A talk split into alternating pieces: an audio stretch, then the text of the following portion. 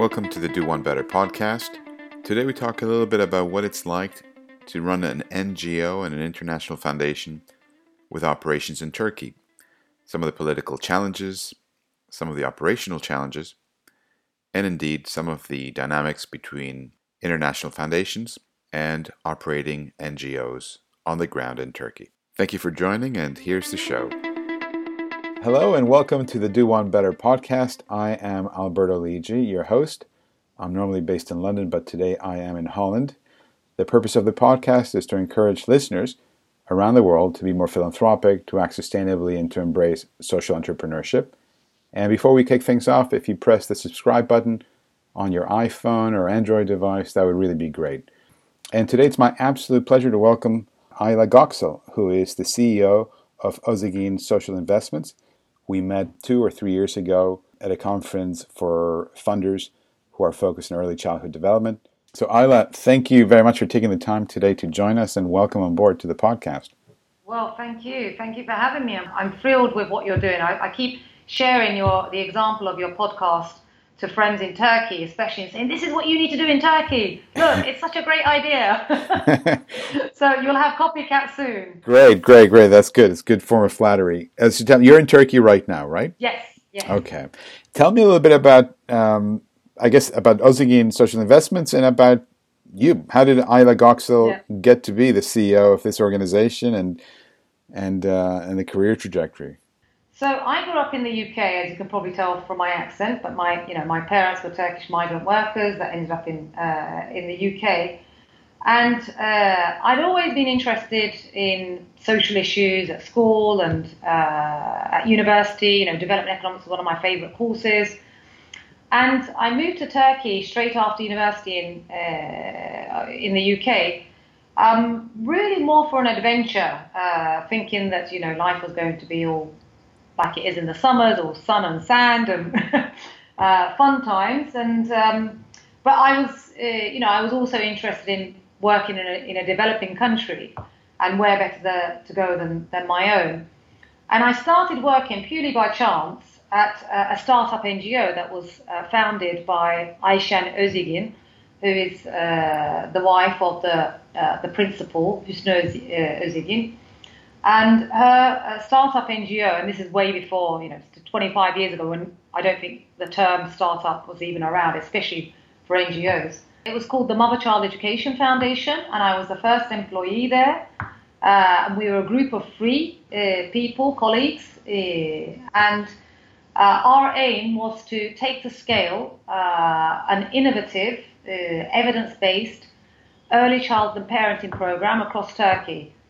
Um, long story short, within the, I think it was by the end of our first year, that amazing opportunity came out, came uh, came by uh, through the World Bank. The World Bank has had uh, provided the loan to to Turkey um, that uh, had been around for years and years, uh, but unfortunately Turkey hadn't actually used the loan in, in the way that it was meant to. It was going to be sent back to Washington, as it were. And then the World Bank said, well, if you find me a project that benefits women especially, then I'll be willing to extend the, the loan uh, and the agreement, uh, the, the terms. And the Mother Child Education Program that we had developed was taken on and the program went to scale. And I'll talk a little bit more maybe later on uh, about scaling up and programs and, and, and, partnerships. But that's how my, my own journey started. But it's also how I began working with the Özyeğin family. And the Özyeğin family is Ayşen and Hüsnü Özyeğin, and uh, now they have children and grandchildren. But they are, um, you know, Hüsnü Özyeğin is a self-made billionaire in Turkey, uh, largely in finance, but now, you know, a conglomerate. He has different business interests. But also two of the most philanthropically minded uh, individuals that you'll like to find in uh, in Turkey. And just to give you an idea of scale, um, they've invested over around five, between around 525 million dollars uh, right. in in Turkey. And how have they done this? So the Özyeğin Social Investments is actually a it's a group of uh, different organizations that have been founded or supported by uh, by the Özyeğin family. Okay. And that is AÇEV, which is where I started my career, the Mother Child Education Foundation. We have the Özyeğin Foundation, which is the family foundation. we have uh, the Özyeğin University, uh, and then we have a bunch of other smaller um, uh, initiatives or, or, organizations that we support. But uh, the first thing is that our investments are 90%, or around 90% is actually in education.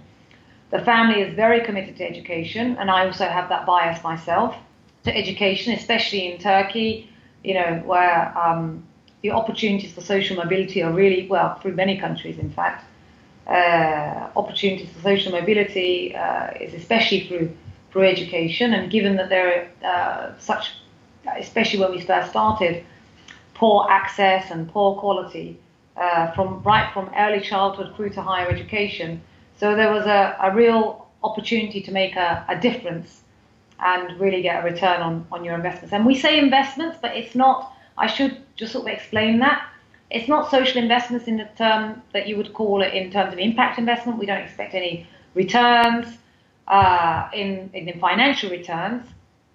Um, so it's still very much uh, philanthropy, but uh, you know we called it social investments because that's the mindset that they that the family have and that I share is that we're actually investing in the future of our country in well, not just the future, the present and the future of our country, and, it, and it's an investment, if you and like. And 500 million is not a small amount. 500 million dollars sounds very considerable. Yeah, and that's over. I mean, bear in mind that's uh, although it's 25 years, it's predominantly over the past uh, 15 years, and I would say around half of that has been the university, and obviously the capital investment there is is very sizable. Um, but just to give you a couple of indications around scale as well beyond the, the financial scope. In terms of the work that we do, we've touched directly 1.5 million lives. That's through our programs or people that go through our university or our, or the schools that we've we've built. But in addition, the investments that we've made in, in advocacy and policy and awareness raising, uh, it's obviously the impact is is beyond uh, millions. It's impacting the in the tens of millions, but obviously that's much more difficult to, to sort of calculate, uh, if you will. Uh, we have numbers, but I wouldn't be able to say that's 100% because of what we did there, because there's often a, a culmination of, of factors in a policy change or in an awareness raising uh, that happens. What's it like? Um, because you're someone who who wears two hats, I think, right? On the one hand, you're very much involved in the foundations world, and by that, let's say Western foundations uh, who collaborate and talk to each other uh, considerably. So you, you, you have engagement on that side. And you're also very much involved uh, in the front lines in Turkey as yeah. a delivery organization. So you have the social investments, yeah. again, social investments uh, that interacts with the big foundations that, that yeah. most listeners know, and yet also delivery partner on the ground. What are some of the differences that you notice in context, in operating context, yeah. you know, in terms yeah. of how the strategy is formulated, the concerns yeah. that that that might be in the minds of a Western Foundation CEO versus a local CEO. Tell me a little bit about those dynamics. Yeah, uh, that's a um, that's an excellent question, and there are so many different ways that I can answer it. Firstly, I feel very fortunate that I'm able to straddle these two diverse and different environments, if you like. And I, I think each very much feeds the other. You know, I feel far more authentic when I'm able to go into these big international meetings, having had the first-hand experience of actually working in the uh, on the ground and you know uh, spending extended amounts of time with uh, with beneficiaries and with program staff because that's that's part of my day job as well. It's not just sort of like going in and out uh, for flying visits. But on the other hand, whatever the conversations and the insights that I get from those uh, the international exposure, it very much inspires me uh, and feeds through into my, my thinking that I you know I hope to be able to transfer to my colleagues. You know, this is the way that so and so is doing it in this country. Isn't that a great idea? How about we take it from there? And I, you know, I'm a uh, a great believer in imitation is the best form of flattery. And, and I've imitated uh, many, many wonderful organizations from across the world. Sometimes I've credited them, sometimes I've forgotten. So if anyone sees stuff that we're doing and they think, oh, that's ours, please reach out to me and I will be sure to mention your name next time. So there are a couple of things. One, I think there's also a distinction between, between to be made not just between national and international, but also uh, family uh, foundations, because this is, at the end of the day, Özyeğin Social Investments, we get around, um, well, around 70 to 80% of our funding comes from the family. Now that changes uh, according to the different organisations. For example, AÇEV is more of an NGO; it gets a third of its funding from from the family. So the remaining two thirds it has to um, fundraise through uh, alternative alternative means. So that means that uh, it's more of a um, an independent, like a, more of an NGO than a philanthropic outfit, as you will.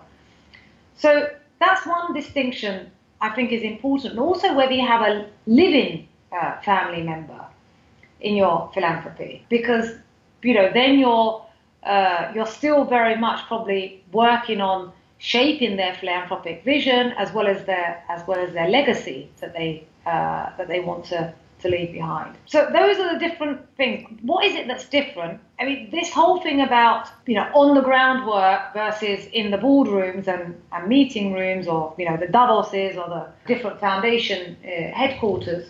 It is so easy to get removed from uh, reality, and I find myself question that, even though I'm one of the more fortunate ones because I have the opportunity to be engaged, that uh, it is very easy, especially in over professionalized organizations, which we used to wear as a badge of honor, saying that, you know, we're professional organizations, we have our systems and procedures, etc., in place. But uh, there is the risk uh, of both over professionalizing as well as, um, you know, sometimes maybe mimicking the, the private sector uh, approach mm-hmm. Uh, too much. And that's, I think, a, a, challenge that, that we're facing. And uh, that's where we really need to keep going back to what it is that we're, we're trying to do. And is it really meeting the needs that we, we set out? And are those needs still the same? That's what's keeping me on my toes. So, are you um, generally um, when you're when you're in one of these um, one of these big conferences in DC or London? Are you generally thinking, okay, these guys, the people in the room, get it, or are you generally rolling your eyes back, thinking, oh my goodness, here we go again? You know what? The majority of the time, I'm blessed to be surrounded by really smart people who really care about what's going on in the world. So the times that I roll my eyes, and they do happen, it's less than uh, than than would make me comfortable. So I'm happy to say that. But what I find most beneficial in the interactions with the, the international foundations and is having that bigger, more global approach and more global um, insight, if you will, because it's also very easy to become quite uh, introverted when you're working in a national or even like a community context, and it seems like you know that's the whole world there, and it's not, and you tend to become oblivious to you know maybe global trends that are happening or emerging themes that are happening or a different terminology that has emerged that better describes what you're trying to do, or maybe your approach has become a little bit outdated. So I usually tend to benefit from those big international um, conferences or whatever in terms of getting that that thinking. Of course, sometimes there are times when you get when you get frustrated with that they may be a little bit removed and it can be too global and too you know too big picture. But it's up to us to, to try and pull those people that are making that mistake up. So what becomes critical here is the the dialogue between different organisations, the dialogue in terms of, and the dialogue that needs to be on a, on an equal footing. Um, you know, because I think those people that are sometimes working on the front lines and really having a difficult um, time, sometimes even at risk of life, uh, it can also become uh, easy for them to say, oh, they don't know what we're doing and uh, sort of disregard the other's position. So both sides do it. But if we are able to get on a more equal basis of understanding and really hear each other's side. And I'm talking here, you know, both those work on the front lines as, as opposed to maybe work in boardrooms, as well as work more at the national level and international level. Uh, often there is a power imbalance, uh, and that power imbalance may come about because of, you know, financing, because of political clout, because of whatever. But it's up to us, I think, as authentic leaders, and I don't really like that term, but uh, it seems appropriate here, uh, as leaders in, in philanthropy who are really here to, to do one better, as you said, and to, to improve the It's up to us to sort of nudge ourselves as well. Two questions from that. One is how do you improve the communications between what happens at a foundation and what happens with a delivery partner. Still, how do you how do you improve those communications? Because I'm sure a lot of people listening to this have that challenge. And yeah. the other the other is in terms of identifying good, solid, credible, honest, effective delivery partners on the ground. Yeah. Again, a lot of people who are philanthropically minded or organizations who are funding, it's one of those perennial questions. How do you identify somebody who you can trust in mm. a country that perhaps you don't know intimately well so those yeah. two those two are really interesting questions for me. How do you improve those communications, yeah. and then how do you identify great delivery partners? So let me start with the second one, uh, and I'll do it with an example um, from Turkey, and that's probably quite topical as well. Okay. You know, Turkey, as you know, has been the, the greatest recipient of uh, Syrian refugees over the past, uh, you know, what is it now, five or seven years. And there was a huge influx of international organizations that wanted to work in Turkey, that wanted to work in this humanitarian crisis and Turkey was suddenly inundated with uh, a whole bunch of, um, of organizations. And the government at the time, uh, although it's the same government, because it was such a new issue, they uh, they didn't quite know what to do. They hadn't set in their, set up their controls, so it was almost like a free for all. Um, you know, whoever could get in the fastest, whoever could set up their operation the fastest, uh, seemed to be there on the ground. And you know, Turkish organisations were working as well, but obviously Turkish organisations couldn't really match in terms of you know funding or um, profession, uh, staff couldn't really match the, the weight that the international organisations had. Not all, all of them came in, and they all you know all of them with the best of intentions said, oh, you know, we really want to work with local partners. Local partners are critical to us. Fast forward, uh, you know, two years later, those organisations, most of them had set up very small partnerships in terms of it was like really tokenism more than anything else. Mm-hmm. The big work was still, and you know, especially the big procurement projects, uh, because obviously in a humanitarian crisis where there's a lot of procurement going on, and uh, it's, it's different than maybe more um, programmatic and development work. So that was all done by the international organizations. And again, we said a few times that you can't just con- concentrate on the um, on the humanitarian aspect because very quickly this is going to turn into a development crisis as well. And when I say we, I'm talking about a, a group of NGOs that have been working in uh, in this issue in Turkey because we, you know, we had um, experience from uh, from the southeast of Turkey, not quite on the same scale, but uh, we had experience in these communities, especially in the recipient host communities. Uh, and unfortunately, today this well, this is one of the problems that we're facing, but I'll, I'll get to that. So I think many of them, like you, they didn't want, uh, not like you, but the question that you ask is how do you identify the good partners? Mm-hmm. One, they didn't really want to take the time out to identify the new partner, uh, the, the, the good partners they could trust. But second, I'm not sure it was just about the time. Um, I, I'm not sure that their intention was really that they wanted to sort of share the pie, as it were. And you know, I'm I put it quite crudely, and I mean pie not just in terms of funding or, or dollars, but you know that whole control, like giving up um, control, mm-hmm. because collaboration and partnership requires a whole different modus operandi. You can't sort of go in and do it the way that you you do it if you're alone, because it might take more more time and it may take more effort. Identifying partners, I mean, whatever you do in the world, what do you do? You research, you ask trusted sources, you you speak to people, you ask, you do your due diligence in, in different ways. And there are, t- there are there are ways that you can do this even under most rapid circumstances. I don't think it's a problem of lack of information. At least in Turkey's case, I'm not going to speak on behalf of you know the whole world. It wasn't really uh, lack of information, but more um, maybe the, the motivation uh, the overriding motivation wasn't really to, to set up uh, and do this through partners. And unfortunately, we're now suffering one of the consequences.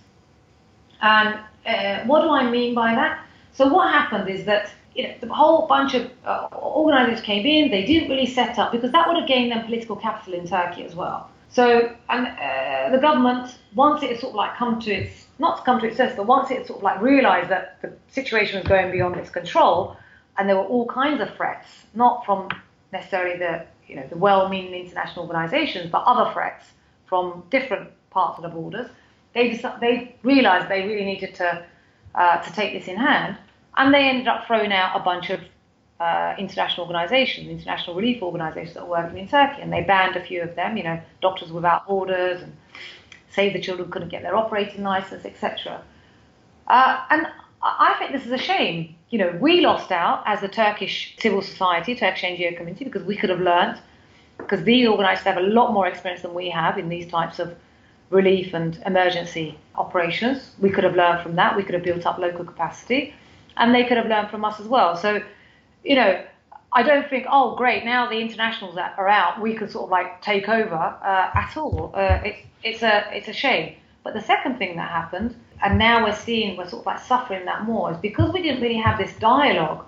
We could have used the international organisations better um, to act as like credible supporters uh, with us and improve our own advocacy uh, in our government with our government in Turkey. And uh, this would have meant that we really uh, had much better development and integrate not integration yeah integration projects happening from the word go. Um, we're having huge problems in Istanbul and many provinces in Turkey where the, uh, there are sizable Syrian refugees because of um, lack of uh, in, integration maybe not the right word to use, but uh, not well, the host communities uh, and the Syrian guest communities not being able to live together uh, for one reason or another. And you know, we could have planned this a lot. Be- we could have planned this a lot better. Sorry, that was a very long answer to, to one of your questions, but I think it's important to sort of give it as an ex- give an example as well, so it's really grounded in, in, in real life. Do you find the international partners when they come in and operate in Turkey, they they may not be as open to local ideas as one would ideally hope? Do they come in saying, "Look, this is the this is the highly prescriptive formula we have. This is this is what you guys are going to do," or do they listen to the local dynamics, concerns, voices, and uh, and take those on board? Unfortunately, I, I personally believe it's more of the first, in the sense that you know, most organizations, especially the ones that are coming in to either operate or to fund something, they have their own theory of change, which mm-hmm. is, you know, which is fine. You know, they ha- they they think there's something that they, they don't come in just saying I want to help the people of Turkey. They say that they want to, you know, improve educational access for girls in Turkey, uh, for example, uh, and they believe that one way that you can do that is through conditional cash transfers, mm-hmm. for example. Um, so that's their uh, that's their take, and uh, you know, and they will be seeking an organisation that sort of shares that same vision and theory of change with them, rather than going out and saying, you know what, we really want to improve girls' access to education. What do you think we can do as an organisation? What are the different and what are the, the more risky things that we can do? Um, there's not a lot of risk taking, uh, but I think that's the I think that's true for philanthropy in, in general.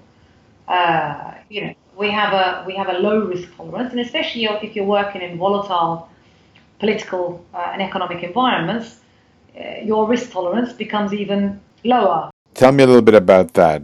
You operate in a in a in a fluid political environment, which has its own peculiar dynamics. What does that mean for your day to day? What does it mean to operate in such a setting?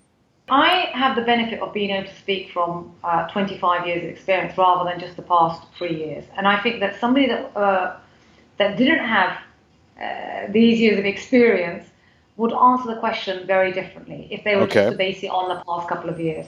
So I've been working with the same government in Turkey. They were elected in 2001, so 16, 17 years. And the most impactful work that we did and the biggest growth and, uh, that we achieved was actually in the first five years of, of this same government, uh, the same party. Uh, when they were very reformist and uh, you know they really wanted to make change and they really opened up channels of communication with civil society. Um, so I, I don't think it's it's a it's a party issue. That's the first thing I want to say. Okay. Many of the, the bureaucrats that we worked with are the same bureaucrats that we worked with uh, back then. And we've done some, uh, we managed to do some amazing work. Uh, just to give you a couple of examples, you know, the, the numbers that I've given you, they're all based on partnerships. They're all based on, you know, the work that we were able to do with that enable environment. Uh, you can't just go in. It's not like you're going into a desert where there's no one around you and you just go in and build your well and move out. Uh, you, you do it with, within a whole, a whole context. So we were able to do all that. Uh, unfortunately, the past few years, because of different threats in society, which I'm not going to go into, but for one reason or another, the, uh, there, the, the civil space in, uh, in Turkey has become, has shrunk, as we all know. And the civil space is shrinking in, in many other countries as well, that are especially in more authoritarian uh, regimes. And what does this mean for us? But one thing it meant very concretely is that some of the programs that we ran as the Mother Child Education, for example, uh, Education Foundation, for example, uh, we did this through an MOU with the Ministry of Education. We would train the trainers of Ministry of Education teachers, and then they would go and implement our program, evidence-based program, in different communities in Turkey, in different uh, across uh, in, school buildings. Um, in 2015, the, uh, the Ministry of Education decided to um, uh, revoke the, these MOUs. So we no longer had an operational mandate. Um, it meant that suddenly we weren't able to train new trainers, we weren't able to go and supervise the, our existing trainers, and uh, the, the programs that had been implemented uh, across the country for so many years uh, were now under risk of extinction for a few months, we were sort of like almost shell shocked. Well, not a few months, but at least a month, we were sort of like shell shocked and mm-hmm. um, like, what are we going to do? Uh, now, in hindsight, I can say, you know, it's a good thing that happened because we it, it made us get out of our comfort zone because we sort of like we got an automatic pilot almost. You know, that's what we did. We had this uh, whole system set up. Uh, and the, the rug was sort of like pulled on, out from under our feet. And it made us think, what can we do? And it made us become a little bit more creative and it made us become a little bit more hungry. So, what did uh, you do? So, what did we do? We went out back into the communities and we started to seek out uh, partnerships with municipalities, which would never, would always work with central government, with municipalities and with local NGOs, and with um, local, uh, loosely formed uh, and mobilized initiatives. These were a bunch of people that had got together. They weren't associated, they weren't formalized, but they were a group of people that said, you know, we want to do something, but we just don't know what to do. So we sort of like sort that. This this was very labor intensive, by the way. You know. Yeah, I can um, imagine. Yeah, rather than sort of like having a list sent to you once a year saying these are the provinces you're going to work in, these are the teachers that are going to apply, um, you had to go out and almost you know, sift the sand uh, out to try and find uh, those partners. Some of them, the partnerships, it would just work for one term and then it wouldn't continue.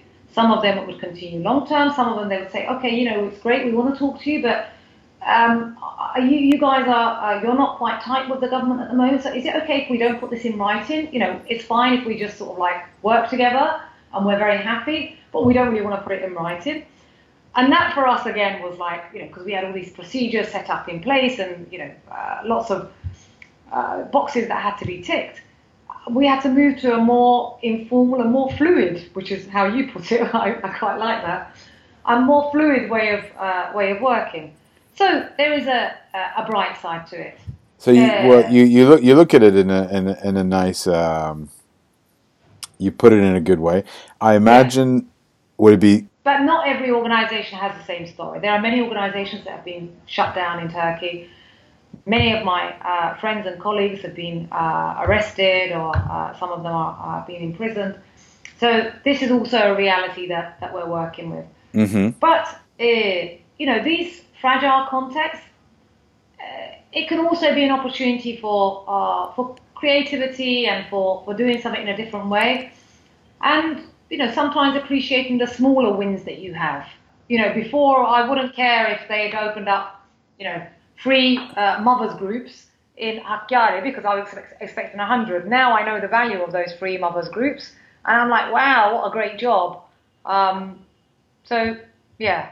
So I imagine a couple of things. On the one hand, the relationships you do have with individual municipalities is probably stronger because it's you know it's that that personalized touch. On the other hand, I would imagine that if you are trying to drive forward systemic change across the country or large parts of the country, it becomes much more of a challenge. Is that um, fair to say, or not necessarily? Yes, yes, it is. Uh, well, I mean, in terms of sustainability, we'll see. Uh, we've just had local elections in Turkey, so uh, you know a lot of the municipalities have changed. Um, uh, but what I do know is that if you're if what you're offering uh, meets the needs of people's constituents or communities, then uh, you'll get somewhere. Uh, and that's what we found. People, what we're offering in terms of education, in terms of training, in terms of uh, childcare, you know, there is it resonates uh, with people, and they don't really care which side of the political spectrum you're on.